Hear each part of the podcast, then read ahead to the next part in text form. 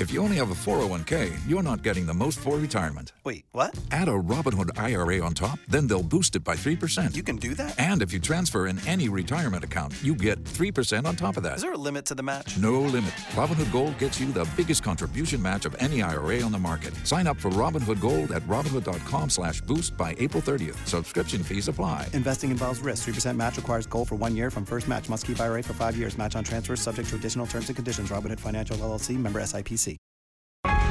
Cats at Night. Now, here's John Catsimatidis.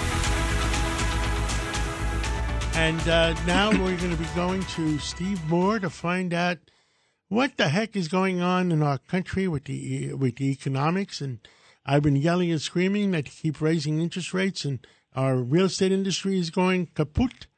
Uh, Steve Moore, our number, uh, uh, one of our top two or three economists in the country. Tell us what's going on. Hi, John. Good to be with you. Happy Thanksgiving to you and the whole gang there. Uh, and by the way, I will be on this Saturday at 1 p.m. for the More Money Show. So looking forward to that. We're not taking the weekend off. Uh, I'll be here listening. I know you. In fact, I want to have you on, my friend. So here's the uh, here's the situation. Look at you mentioned housing. You know, the housing starts uh, and the housing sales have just fallen off a cliff in the last few months. Now, John, you know the reason for that, right? You're in the real estate industry. Nobody It's wants to pay seven percent for a new mortgage on a new house. That's exactly right. Now the rates have come down to about six and a half percent in the last few weeks, so that's some relief. But it's still, you know, what the rate was when Trump left office? Uh, less than three percent. So those rises in uh, in the mortgage rates, you know, make it much more expensive to buy a new house. And by the way, if you're selling a house, you get a bad deal too because people can't pay as much for the home that you're selling. So I'm worried about that. I do not believe that we're out of the woods on the inflation story, John. You know, uh, you may have seen the story on Fox News today that the average cost of just pr- providing Thanksgiving dinner up 20% from last year. And, and incidentally, when I said on uh, the More Money show this past weekend that inflation was eight and a half percent. People got angry at me and they said, "What are you talking about? It's higher than that because my food costs, my transportation costs, my energy costs, my home heating costs are up, you know, 15, 20 percent." So people are in a, in a bad mood because prices are, are rising so quickly. now, the Fed put out. I'll go back to you again, uh, Peter. No, sure. Uh, the Fed put out a. Was it the Fed that put it out, or the Fed president put it out this afternoon on Bloomberg News? That uh, they're, they're worried about the. Uh, they might change the December outlook. Yeah, I tell saw us that. what- and they made, tell us about it. And- well, I, I'm still trying to decipher it. You know, when the Fed speaks, sometimes you have to try to, uh, you know, figure out what exactly they're saying. But the market interpreted what they said today, John, as that that they may not raise interest rates as as often in the future as they had originally suspected. And so the market reacted positively to that because, as you know, your friends in Wall Street are addicted to the cheap money from the Fed. And so, um, you know, we'll see how this turns out. But look, if the Fed pauses on raising rates, that could make inflation even worse next year. As you know, there are several major economists and, and, and heads of banks like Jamie Dimon who are saying they think that we're headed to recession next year because we've got uh, you know so much inflation that we have to sweat out of the economy.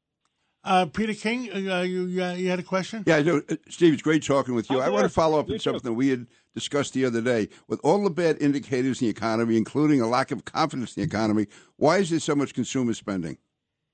Well, that's a great question. I think the answer is pretty clear because the government's just pouring money into people's pockets. Remember that uh, that Joe Biden has spent four trillion dollars uh, in the last two years, and then in the last months of of the uh, Trump administration, you know, and I argued against this with the president. We we put in a trillion dollars. So there's so much money sloshing around in the economy, but it's not connected to productive Right. work, and it's not productive, you know, connect, connected to productive services. So my question, Peter, and you know, you were in Washington. What happens when the the money runs out? I was What- going to ask you. Yeah, what happens when that's gone? I don't know. Maybe John Catsimatidis knows the answer to that question. He's a great businessman, but it can't go on forever. You and the other thing that really bothers me, gentlemen, is that you're seeing now a trillion dollars of the uh, trillion dollars of consumer debt, most of it on their credit cards. Well, you can't just keep borrowing month after month after month on your credit card. That story, Peter, doesn't have a happy ending. That's what I'm afraid of. Yeah.